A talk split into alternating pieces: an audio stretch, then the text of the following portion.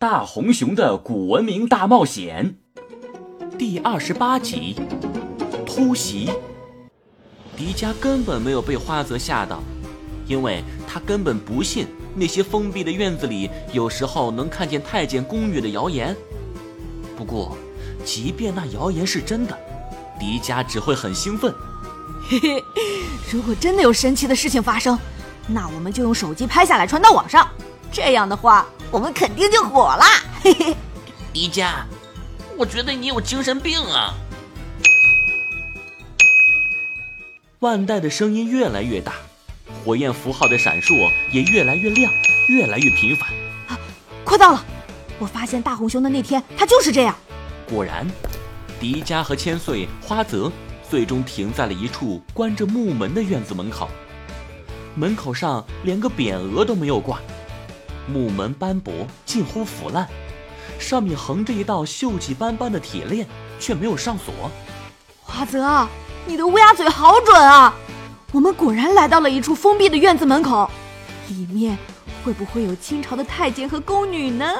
嘿嘿，好期待呀！迪迦，这时候就甭开玩笑了，咱们别进去了。毕竟中午了，我请你们吃大餐，好不好？要吃你自己去吃吧。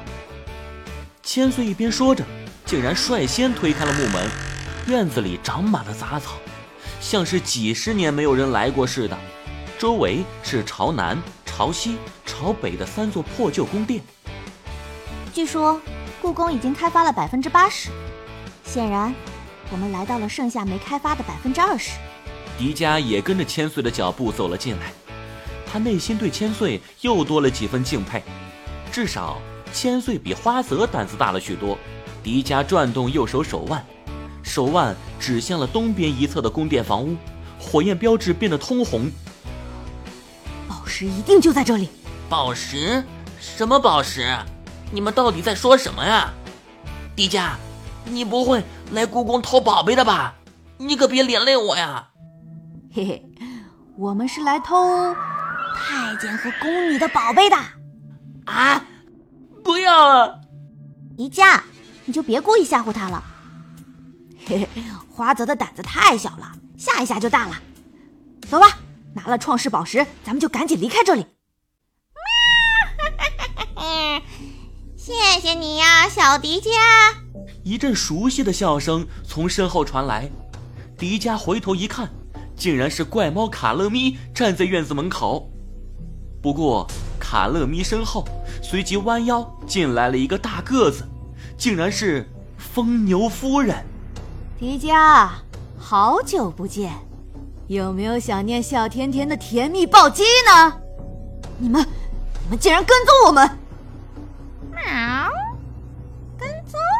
哼，卡乐咪才不用跟踪呢，卡乐咪只是来故宫散散步，顺便找一颗叫创世宝石的东西，没想到就正好碰见你们给我带路了。喵，小猫咪。